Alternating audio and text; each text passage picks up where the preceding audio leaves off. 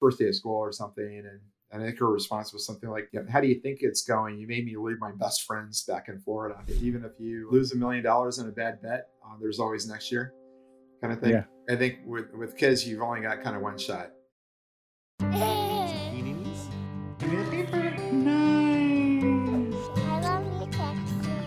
Hey guys, I'm Young, a full time dad and a full time professional with the goal to become the best parent possible. The Girl Dad Show is my journey interviewing fellow working parents aspiring to be both good at work and parenting. I'm going to do this by gathering and sharing unfiltered perspectives from my guests. So join me as I research parenthood one interview at a time. Today's episode of The Girl Dad Show is sponsored by something I'm very passionate about coffee. Blue Jean Coffee brings sophisticated coffee brewing straight into your home, delivering an elevated coffee experience all without having to make a trip to a cafe. They source their specialty beans directly from farmers all around the world and roast them in small batches, just for your order. Are you ready to upgrade your home brewing experience? Blue Jean Coffee is offering a special deal just for my listeners. Really good. Visit bluejeancoffee.com forward slash TGDS to get 10% off your first order of Blue Jean Coffee. Oh, yeah. That's a good coffee. Awesome. Love it. Michael, thank you so much for joining me on my podcast today. Great to uh, great to join you, and thanks for the invite. I'm really excited to talk to you about my favorite thing, which is working and doing good work in the workplace, and also being a good dad. So I know that you have quite a quite a bit of experience doing both, and I'm looking forward to unpacking that with you. But before we get into that, let's tell the listeners what do you do for a living. Yeah, great. Young, I uh, work for a, uh, a, market research company called JD Power and get to work with uh, some of the world's top brands around uh, improving customer experience.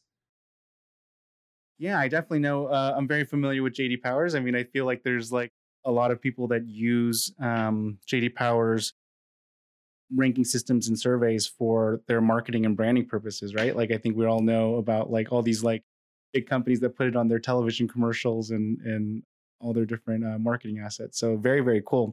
Yeah. Um, what are some of the big projects that you're working on? Well, it's all about bringing the voice of the customer back to the brands.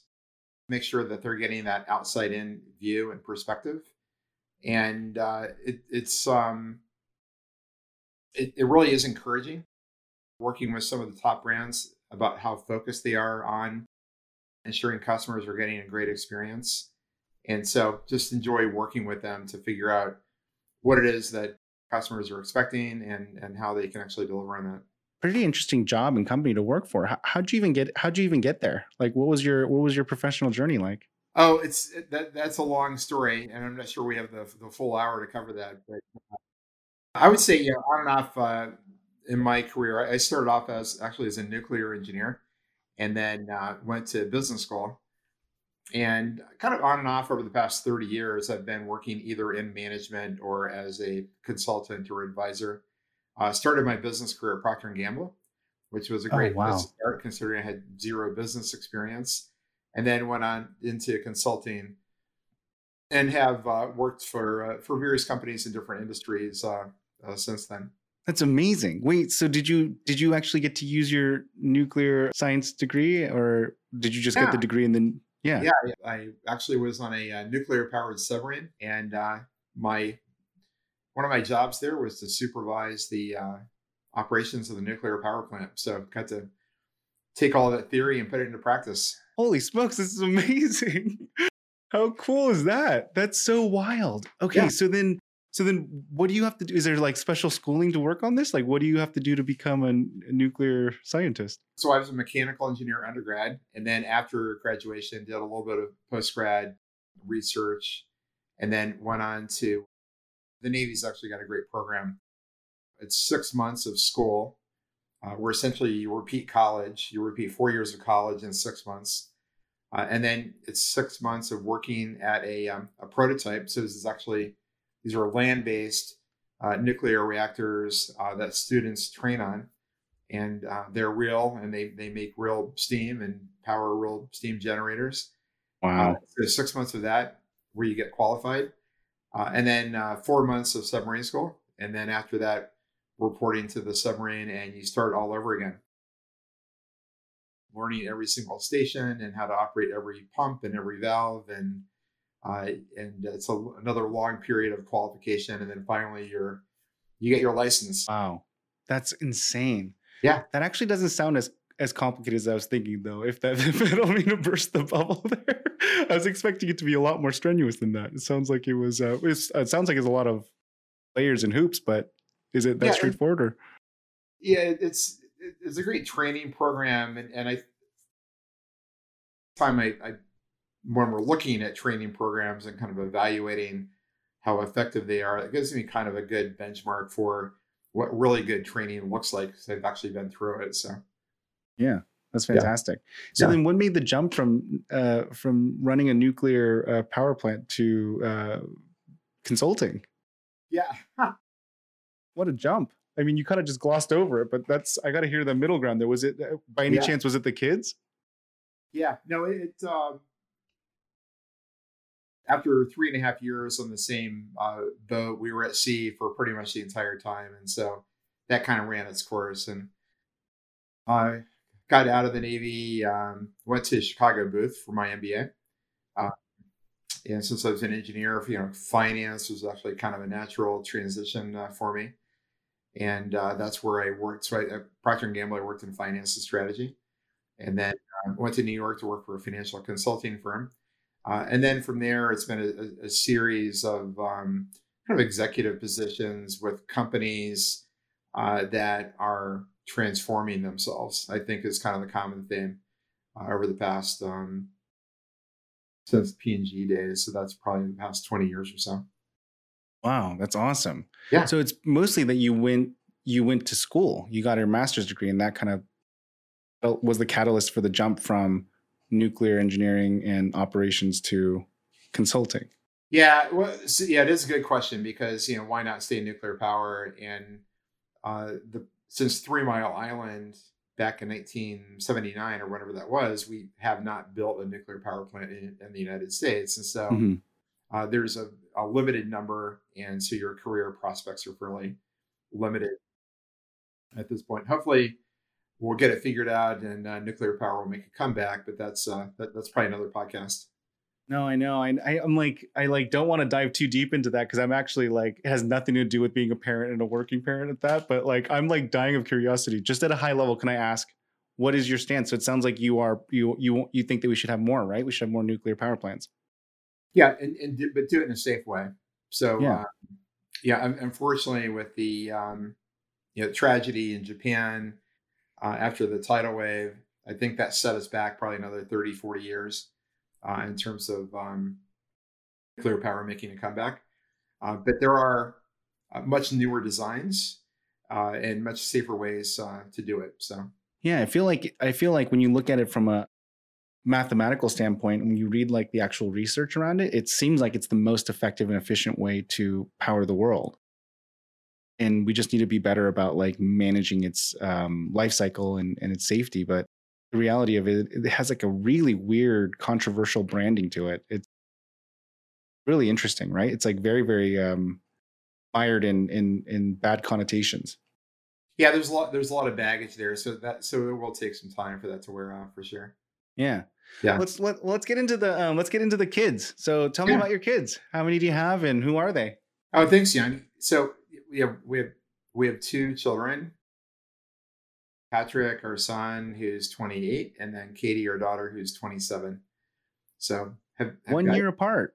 One year, yeah, 18 months. Uh, so um, pretty close. Uh, we uh, kind of got on that bandwagon and, and made it happen. So yeah, was that intentional or was that like because I, I, had that strategy. I wanted to have them all like really grouped close together because I'm like, if I'm going to go through this, I'm going to go through it all at once, right? Yeah. Like, because I've heard a bunch of parents say like, um, you you have to like keep in mind that you have to do the diaper phase again if you wait too long and so you have to go through this phase but now if you group them together you could just have it all done at once and then like the diapers are done and then this is done and then like you know that's done and like you kind of group them but was that intentional or was that accidental I, I think it's just kind of the way nature works in our case so nice so i'm giving you a little too much credit there there's no strategy behind that huh? not a lot of planning there yeah Yeah. And so, what do the kids think about what you do? Do they even know what you do? Yeah, we talk about it. I mean, one of the things of interesting things about working in market research and specifically around customer satisfaction and customer experience is that you get to hear everyone's stories. And it always starts with uh, their last trip, uh, the airline and the airport experience and the transportation experience and That's right. uh, the hotel experience, uh, and then uh, from there. So uh, I spent a lot of time listening uh, to um, to uh, customer experience stories for sure. and so they they get it they understand what it is you do because like i i feel like um I, I you know that i'm i've started consulting well i guess you don't know that i started consulting last year but i'm relatively new to consulting and um i try to explain it to my family and um it's really hard and then so when my kids ask me what i do or like the neighbors kids ask me what i do it's like really hard to like it's hard for me to explain it to an adult but it's even harder for me to explain it to a four year old you know It is, and you know, so, so my yeah, my kids are at a point where they have their own. You know, they've graduated from college. They both have their master degrees at this point. oh wow and uh, so they- so they have their own, they're on their own career tracks. So I think it's probably easier for them to relate now. Uh, certainly, much more easier than it was, you know, five years ago, ten years ago, twenty years ago, for sure. So And so, are you considered? Are you like thinking that like it's a lot easier now? Do you have any like sage advice coming from a from a uh, from a dad that's uh, that has uh, you know two adult children? And you know, it, it, some things uh, change dramatically, and some things never change, right? Uh, so um, it's, it's I think it's just a different set of challenges. Uh, so you know, today where we are, um, our son has graduated um, with a master in fine arts. He's a playwright. oh And wow, The, um, yeah. So, and he, he's and he's done some great work and uh, made some good progress. But unfortunately, with COVID and the pandemic and the lockdowns, uh, that really has put the entire you know theater community and um, and arts in general really kind of on its back. And so it's just kind of just now starting to to come back a bit. Uh, with um, uh, Katie, she works for a large insurance company as a software developer. Um, so that was that was no kidding. yeah Your daughter's a software developer. yes That's awesome. That's so Yeah. like that's so rare. That's amazing. Yeah and th- there, and there's kind of a, little bit of a story there too in terms of how she arrived at that but um, uh, she really likes it uh, she enjoyed her first uh, she graduated in 16 so she's in year what four or five now uh, really enjoyed her first couple of years as kind of an individual contributor Mhm. because it's you come in and put in your eight hours and you get your work done and you go home.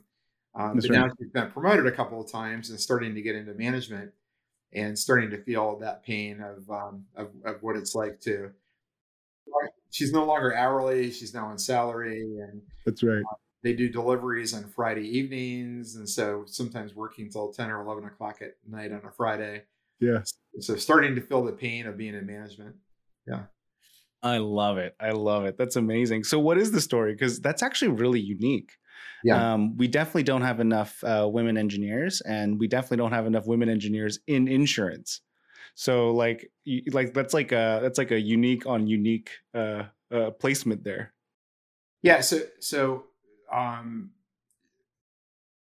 Katie went to Boston College. Uh, started off as a math major, made it through her first two years, I think, and then towards the end of her second year, she took a course called um, think it's Introduction to Theoretical Math, and it's just nothing but proofs. Saw kind of the writing on the wall of if you're a math major for your, your junior year and senior year, this is what you're going to be doing like all the time. And so she called us and said, you know, I'm not sure I want to be a math major anymore. and had had a couple friends that were studying computer science. Um, BC at the time had kind of a smallish uh, computer science department, and um, she decided to make the switch. So that was the end of her uh, sophomore year. So she had a friend uh, from high school who went went to University of Maryland who was a computer science major. And the previous summer, she had attended this conference called Women in Computing. And um, so we talked to, to Katie about that and said, you know, even though you just changed your major, probably would be a good idea for you to go to this conference so you can kind of meet other college kids who are also computer science majors, but also gives you a kind of a feel for the industry and the companies and, and that kind of thing. Uh, so we um, we paid for her uh, ticket. She stayed actually in a hotel with her friend from uh, high school, and they had the uh, I think the CEO from Microsoft was the keynote speaker, and it was um, a great experience for her. Uh, so she actually came back um, from that. I think that I think that was the year. Is because it was before her junior year, yeah. So she um, went to some of the keynote speeches and that kind of thing. But then the rest of it is just like a giant trade show for mm-hmm. recruiting women software engineers. Oh wow! Walking the hall, and people, you know, companies are just grabbing her and like, come talk to us. Uh, so there was a another insurance company that said, "Come talk to us," and mm-hmm. and then uh, she talked to them and like, "We got to meet this person. You have to meet that person." So she had those conversations, and then kind of at the end of the three or four conversations, we're like, you should come and do an internship with us.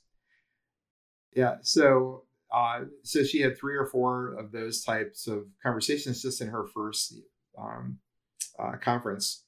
So one of the other insurance companies called her, I think during the school year, and said, "Hey, look, we'd like to like to fly you to uh, to Texas, and essentially uh, have a conversation with you about why you should intern with our insurance company."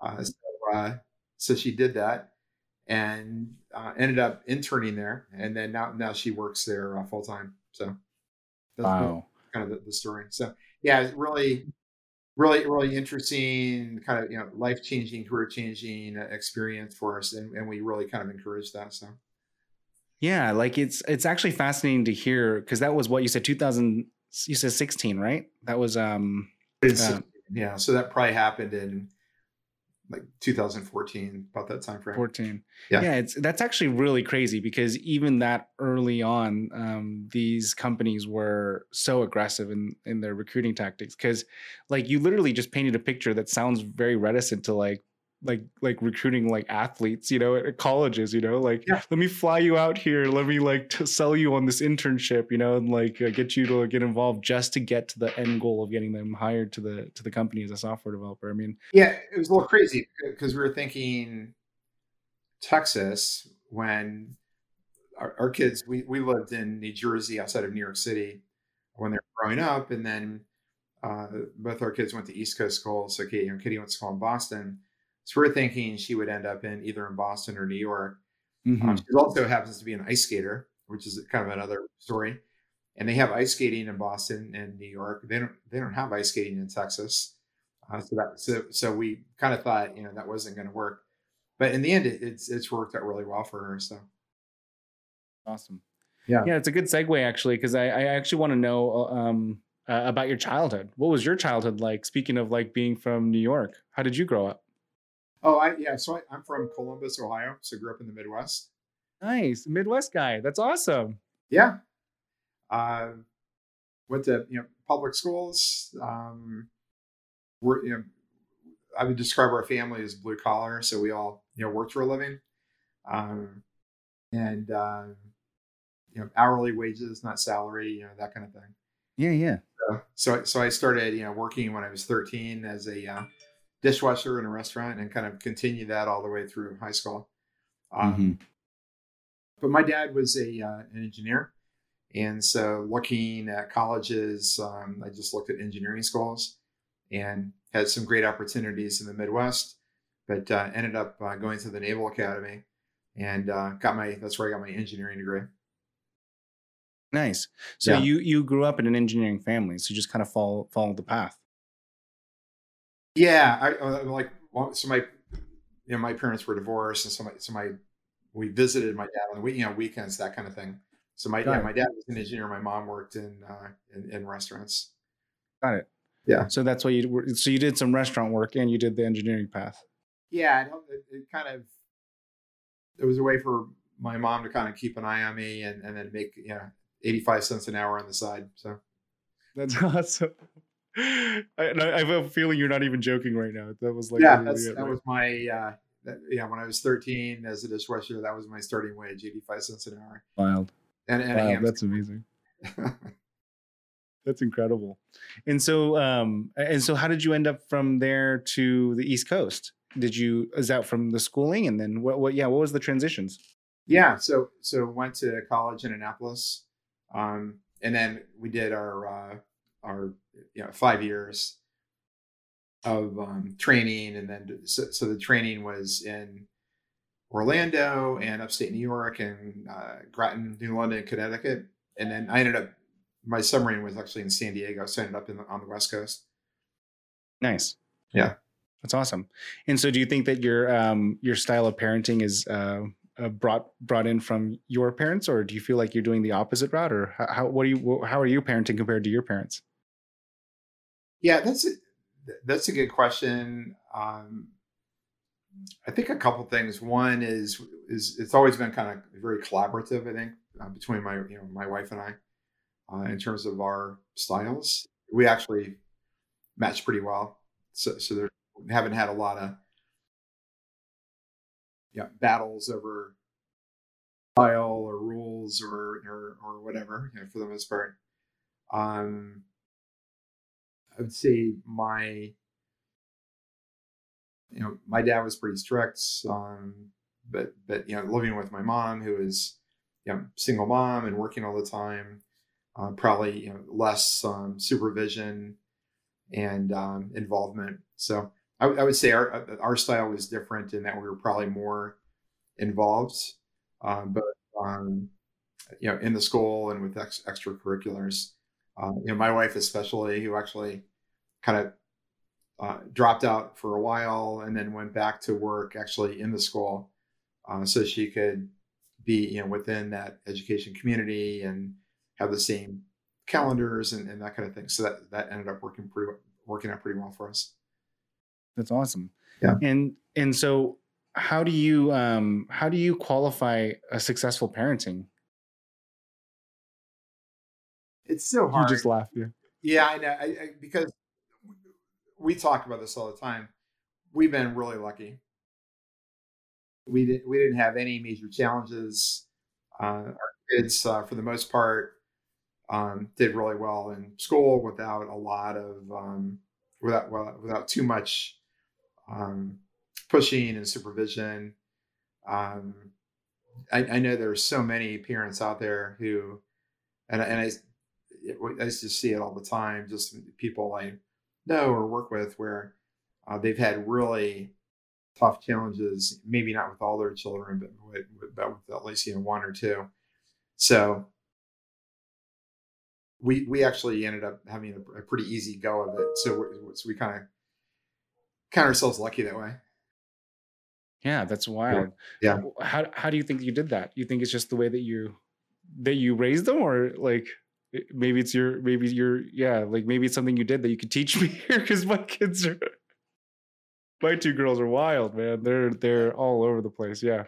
So maybe a couple things. One is even when my kids were small, we always kind of we never like spoke down to them. We we always kind of spoke to them kind of at or above their level. Um, I think that helps. We are also kind of looking ahead, and so like one of the big challenges with kids is what do you do in the summertime, and how do you kind of keep them um, you know give them a break for, from school but also kind of keep them engaged and, and challenged and, and, that kind of thing. So probably my craziest summer idea that and i don't know if i'd recommend this or not but we, we essentially set a series of um, goals and milestones for the summer uh, in terms of things to learn. And so i forget exactly everything on the list. My kids actually remember this so they can tell you. But uh, one of the things we had Katie do was just write letters to um, her uh, favorite, you know, stars and celebrities and that kind of thing. And uh, I think she was, you know, into ice skating at the time, and so she wrote to some ice skaters, and and then she actually got replies back, you know, signed autographs, photos, and that kind of thing. So it was kind of fun. Uh, another thing on the list was um, I wanted them to learn how to make sushi. Sushi. So we bought a, a sushi roll making kit and uh, bought the rice and the seaweed and and uh, we had I don't know three or four other things kind of you know like that on the list. Uh, so um, it's kind of a fun summer. I, that may have been too aggressive in terms of. I, I, think that the other question I have is the inverse of that. Like, uh, how do you how do you qualify success in business? What it is you want, you're trying to accomplish, you know, professionally, kind of combining that with you know providing your for your family. So, so, so those two things, and I think it's kind of it's a little bit, a little bit different for everybody. Um, some people want to be, some people want to be an entrepreneur. Uh, some people just want to make a lot of money. Some people want to do things that are interesting, uh, and then you kind of combine that with um, your work life um, balance challenges, and and so I, I, don't think there's a single answer for everybody. It, it really is. I think, I think, it's very you know personal um, bar that you have to that you have to set for yourself. Is that also the same for for raising your kids?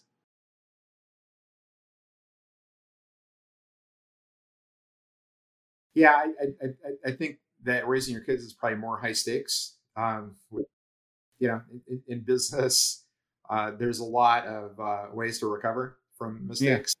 Yeah. yeah. that's right. There's not much you can't fix. That's right. Yeah. Yeah. So even you know even uh, even if you uh, lose a million dollars in a bad bet, uh, there's always next year, kind of yeah. thing. I think with with kids, you've only got kind of one shot, and it it really even and when your kids are small, it, it time kind of slows down, and uh, but what happens over time is uh, the clock actually kind of speeds up, and it, it's kind of get closer and closer to uh, you know leaving the house. Um, uh, I, I remember, I think it was when Patrick. It was the night before we were going to take Patrick off and drop him off at college for the first time. And I was thinking, I'm, I'm wondering if there's something that we forgot. Like, like, is there something we forgot to teach him? You know, because you're because at that point you kind of realize, um, you know, he's gonna be gone, and he's been he's he's essentially leaving the house with his set of experiences and everything that we you know taught him over the years and it, it would be nice to kind of have a checklist for, you know, I know he can tie his shoes, but I'm not sure he knows how to use a can opener, you know? That's awesome. So you're saying like what? I mean, just to get really laser into that, what at what point did this start speeding up? Just so I can mark it in my mind. What age did you think that that actually started happening? It starts. It starts happening when they start to get more involved um, with their friends and their extracurricular uh, activities. So probably I, I, would say probably middle school is yeah. when things really start yeah. to accelerate. Yeah.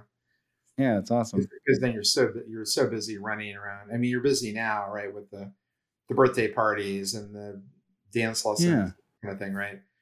Uh, but once you know, once the once they're they start um, gravitating towards their peers and their friends and their teams, uh, that's when you, your your role in the picture actually starts to diminish a little bit. So did you have like any kind of struggles or workarounds for like when you had kids and you were building up your career? I mean, you're you're you're I'm sure that you said you hopped around quite a bit, and I can't imagine like Procter and Gamble and all these other places being uh, easy to manage your schedule with, right? Like, what was that like? Yeah, I, I, looking back, I, I think our one of our big challenges was we started off in, in Cincinnati and uh, that's where you know both both Katie and Patrick were both born there, and working at, at P&G was really straightforward career path. It's a promote from within company, and as long as you're doing well, you just keep getting promoted, and uh, you'll be you'll be in Cincinnati quite a bit. It's a bit like the military in that they would deploy you to the Far East or Europe or something for that kind of broadening assignment, but you always ended up back in, in Cincinnati. Um, so we, I'm from Ohio. We like Cincinnati quite a bit. Like my wife, really liked it.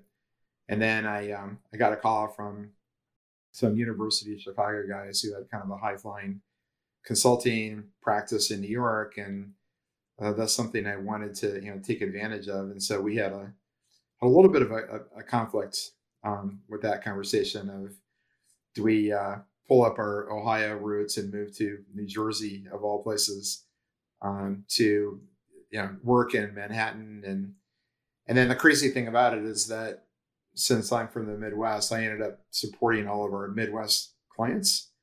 Uh, so I spent most of my time flying out of Newark Airport back to Michigan and Indiana and Ohio.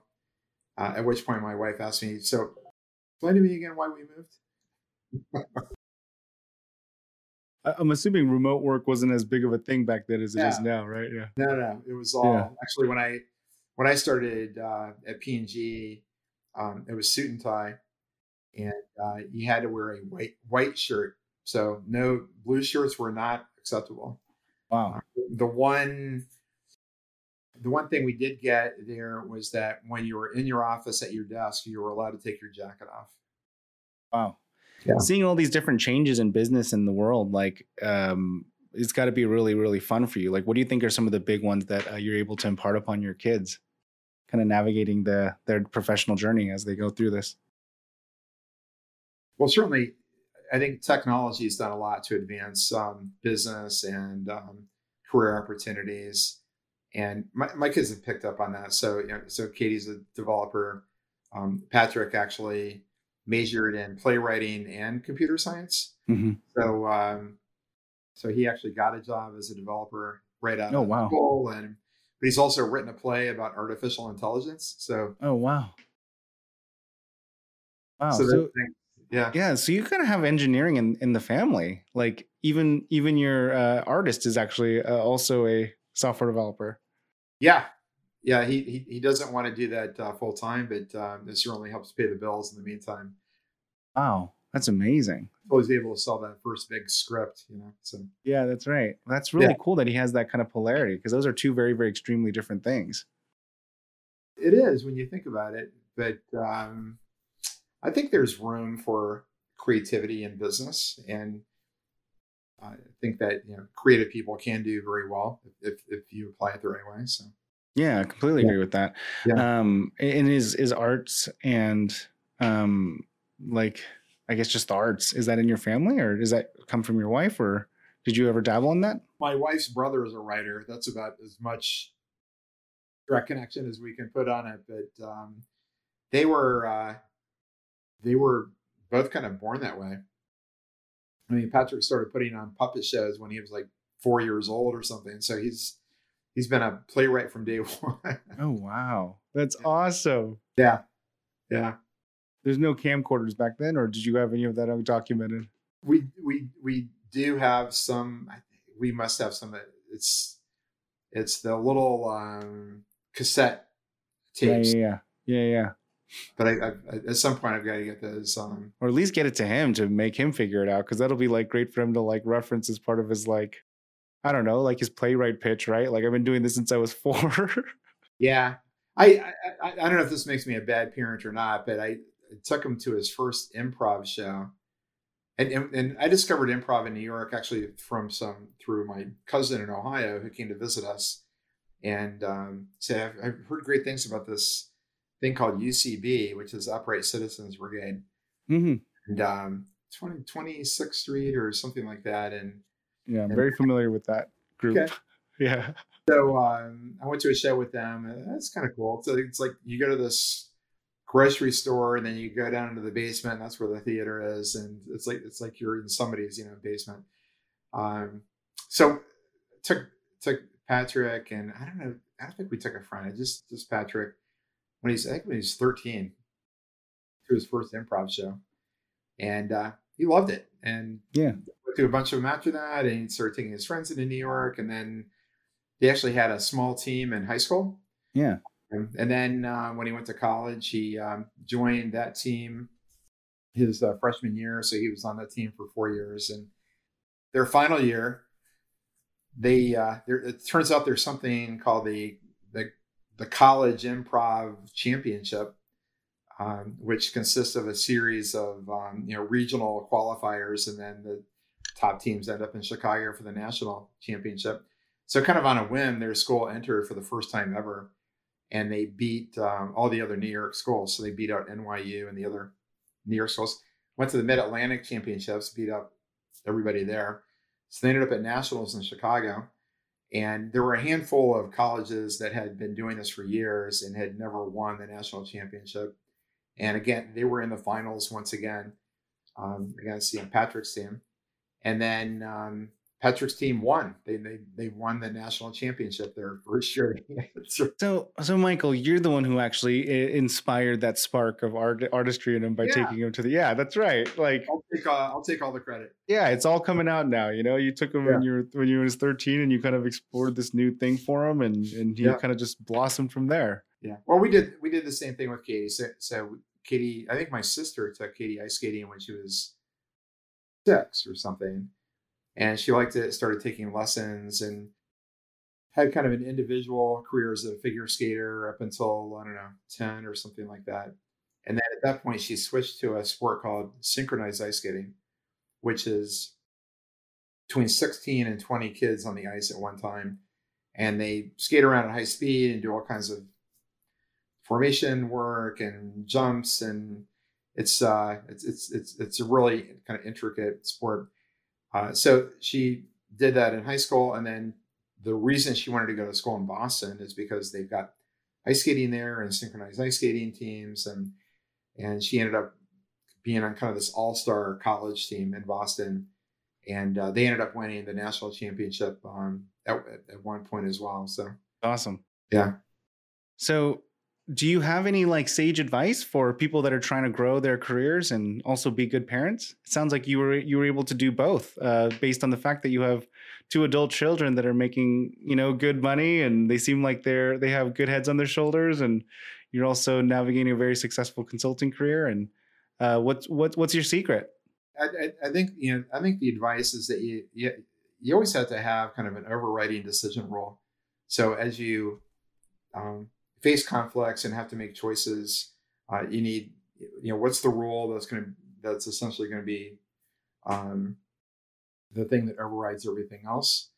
And, and in my mind, that's, I think that's got to be your kids. So if um, it comes down to having to make some sort of a choice about your career that would um, really kind of, you know, set your kids back. And like an example for us would be, we moved, um, I think you know when when the kids were younger, uh, we moved several times up until the um, maybe the second grade, and we moved. I think it's the last time we really moved. We moved from Florida back to New Jersey, and uh, so I called my daughter from work and asked her how uh, how it was going and uh, like her first day of school or something, and, and I think her response was something like, "Yeah, how do you think it's going? You made me leave my best friends back in Florida."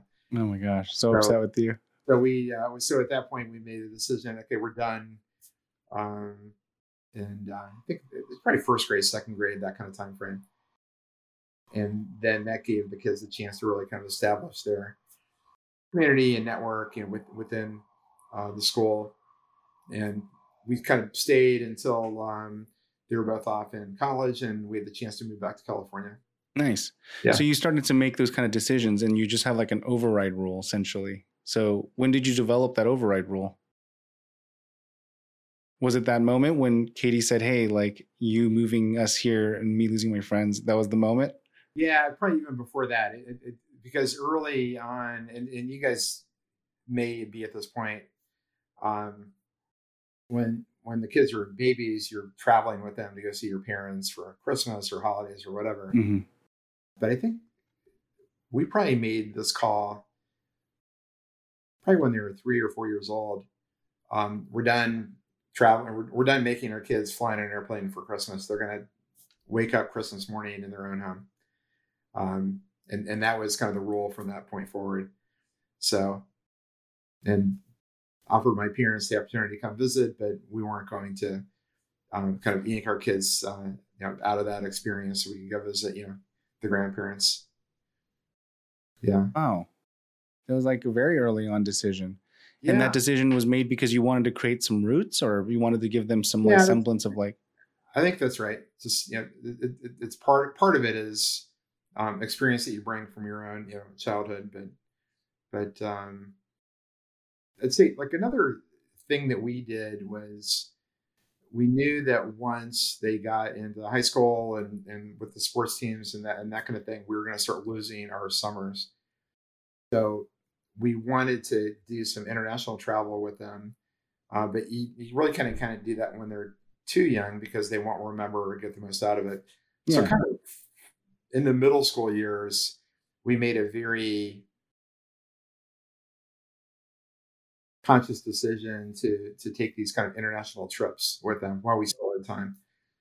So the first year we we made it really simple. We just went to London, stayed in one hotel, and did everything because that was kind of our home base. And uh, we did the Harry Potter tour, nice. and Tower of London, and and all the stuff that you know you do in London. Uh, the second year we went to Paris, and same thing. Just uh, found one hotel, made that our base um, with the trains in Paris, you can take the commuter train out to the um, is it the, the the Louvre or yeah, I think so. Yeah, and then and then but, the, but then the train going the other way goes to what used to be called um, Paris uh, Disneyland. I, I don't know what it's called now, Euro Disney or so we got all that in. Uh, and then the third summer, uh, my son really wanted to go to Amsterdam. So I don't know why, but we uh, flew into Amsterdam and then rented a, a station wagon.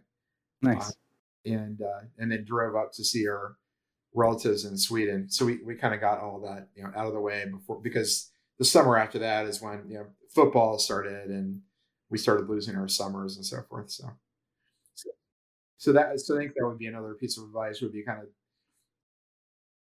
at those few years between elementary and high school um, are kind of a, you know, a special time. It's really going to be like kind of the last few summers where you have like complete control. So, wow, that's yeah. really good advice. Yeah. So that kind of goes more directly into um, the the next questions, but uh, I was going to literally say, what advice do you have for other parents and soon-to-be parents? But I'd say that that qualifies really good advice. That's very tactical advice, very uh, very engineering of you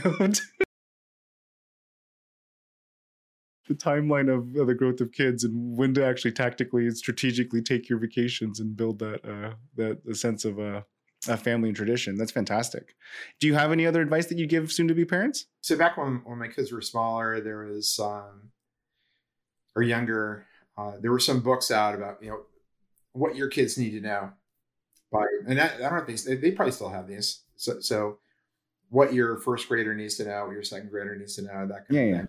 Yeah. Yeah. And um, I, I, thought those those books were were kind of cool because they kind of stretch your thinking in terms of the different types of things your kids should be exposed to, or types of experiences that they sh- should have, or the types of things they should be reading. Mm-hmm. So going back to the advice, so the the kind of the know what stage your kid is at. Yeah. So, so stretch your thinking a bit. Um, as an engineering major, I, I took maybe one English course and zero art history courses. So uh, that that kind of stuff was uh, foreign to me. Uh, but yeah, but totally, I can see that. Reading those kind of things that, that's that's interesting. So and then just encouraging your kids, you know, take them. I don't know what the equivalent today is of taking your kids to the library, but I know when I was growing up, I used to love going to the library. Yeah. It was like this place where they had all these books and all this um, potential, you know, knowledge. And I could I could just spend hours just walking the stacks and pulling out books and reading and and uh, I'm, I'm I'm I'm not sure if we've lost a bit of that, you know, today with um, between the video games and the podcasts uh, and, and so forth. But um, but uh, any the podcast that we're that we're we're on right now, yeah, totally. Yeah but uh, any kind of um, experiences that stretch them a bit in terms of what, what they've been exposed to and and I, I, suppose even like mini courses. My, my daughter actually for christmas got me a subscription to masterclass. Yeah that's pretty fun I, I don't know if you subscribe to that or not but i thought it would be you get to pick like six experts and you could study all their videos but you actually have access to everybody. That's right. Yeah. And so I, I, so I started off with you know Annie Leibovitz and spent a few weeks with her, kind of sitting through her stuff on photography. But now I've switched over to Thomas Keller mm-hmm. at the French Laundry, uh, nice. who's and, and, it truly is a masterclass on here's how you cook carrots, and here's how, he's actually got seven lessons on how to cook an egg. Uh, it's yeah, it's a fun it's a fun class. Yeah, it's uh, masterclass yeah. is a great subscription. Yeah, yeah. So I love it. Uh, so so that kind of thing, and actually, a, a good friend of mine uh, bought subscriptions for his kids. So that's why I first learned about it. Uh, but but any kind of experience or um, education or, or or kind of training that's kind of outside outside the norm that would kind of yeah. their boundaries. I would I would highly encourage it. And and by the way, the international travel that we did really yeah great because when they got to college, they weren't afraid of it. So, so Patrick did a semester in London and actually joined uh, an improv team in London while he was there.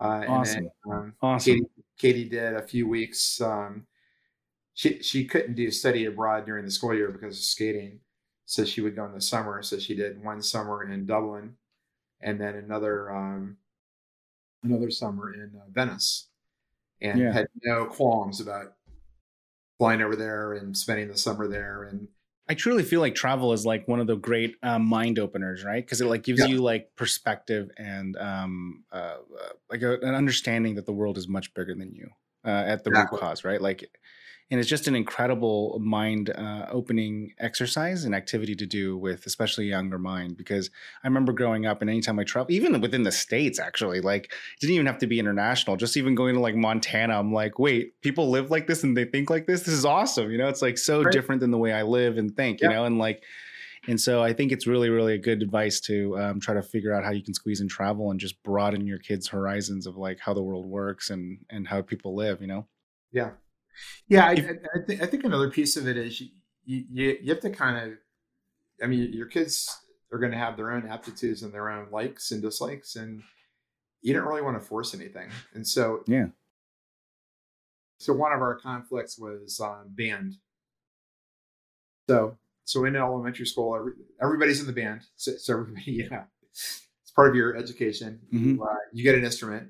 Mm-hmm and uh, think Katie was French horn, Patrick was on trombone, and um, you you will reach a point where you got to make a, a, call on whether they continue that or not. So Katie uh, continued on into high school. Patrick put a hard stop down at, at, middle school, so that so that we we dropped the trombone, but we didn't um, we didn't force the issue. That that was at, at some point start making their decisions and and um, they have other interests and, and and so that's something something that you'll you'll need to you know think about and how, how do you you know how do you make those kind of decisions so. Yeah. No it's really great advice and i think it's about like what you're saying is like just expose them to a lot and like just be there to offer those opportunities but not necessarily force those directions for them. Yeah i, I don't know if you watch the olympics or not but i noticed several of the athletes in the olympics this summer were coached by their parents and oh, the story, like like one of the swimmers, you know, the story was uh, her parents started her swimming at a young age, and and they they were counting the number of laps she did per week, and it just kept multiplying by the thousands of laps, you know, each year. And yeah, that was great. And, and I would say that as long as she was having fun and, and getting a lot of, out of it, you know, keep encouraging it. Um, and and essentially that feels like what it takes to get into the Olympics is starting at a young age with your heavy parent involvement and uh, just you know parents pushing them the entire way. Uh, but um, yeah, I, I, think there's also some trade-offs there. So you, you, have to be a little bit careful about making sure you're you know balancing that correctly. So yeah, yeah. Michael, let me um, let me switch gears here because I've been trying to be mindful of everyone's times that I interview, and especially yours, because I know how busy your calendar is, and I can actually hear your calendar notifications going off as well. So let me let me let me fire off my uh, last couple of questions here in rapid fire, so that way we yeah. can get um, the the same questions asked to everybody. Because I like to ask the same last four questions to every guest. So at least, even if the conversation goes free will, there's um, some symmetry to it. Sure. So I got one in, which is the advice for other parents. But let me ask you this: Okay, what is the most surprising thing that you learned about yourself becoming a parent? That we were actually able to to figure it out without a handbook. Nice. That's awesome. Yeah, that's a really good point. I feel the exact same way. I'm like, I was reading so much stuff before I had my kid, and then um, it came so much more naturally than I thought it would. Uh, I just felt like it was the most unnatural thing for me to be a dad. When our son was born, you know, the next day they sent us home, and I, I kept thinking to myself, like, you're letting us leave the hospital with this baby? Like, we don't, we have no idea what we're doing. That's right. That's right. Like, isn't there like an instruction manual or like some sort of like certification to make sure I'm good with this? Yeah. And then, um, what is your all-time favorite business book? Oh, my all-time favorite business book is the one I'm always reading currently. So the one I'm reading right now is a book called Persuasion, and it's uh, yeah, it's, I'm familiar series, with it. Yeah, series of case studies and and actual science behind um, uh, why people commit to things and uh, kind of the science uh, behind that. It's that kind of thing is really interesting to me. Yeah, and it's probably really, really um, timely and good for you, especially in the current role that you're at, right? Because I mean, you're kind of always persuading people, aren't you? Like you're you're kind of like a master persuader as a as a as a consultant service provider like that, right?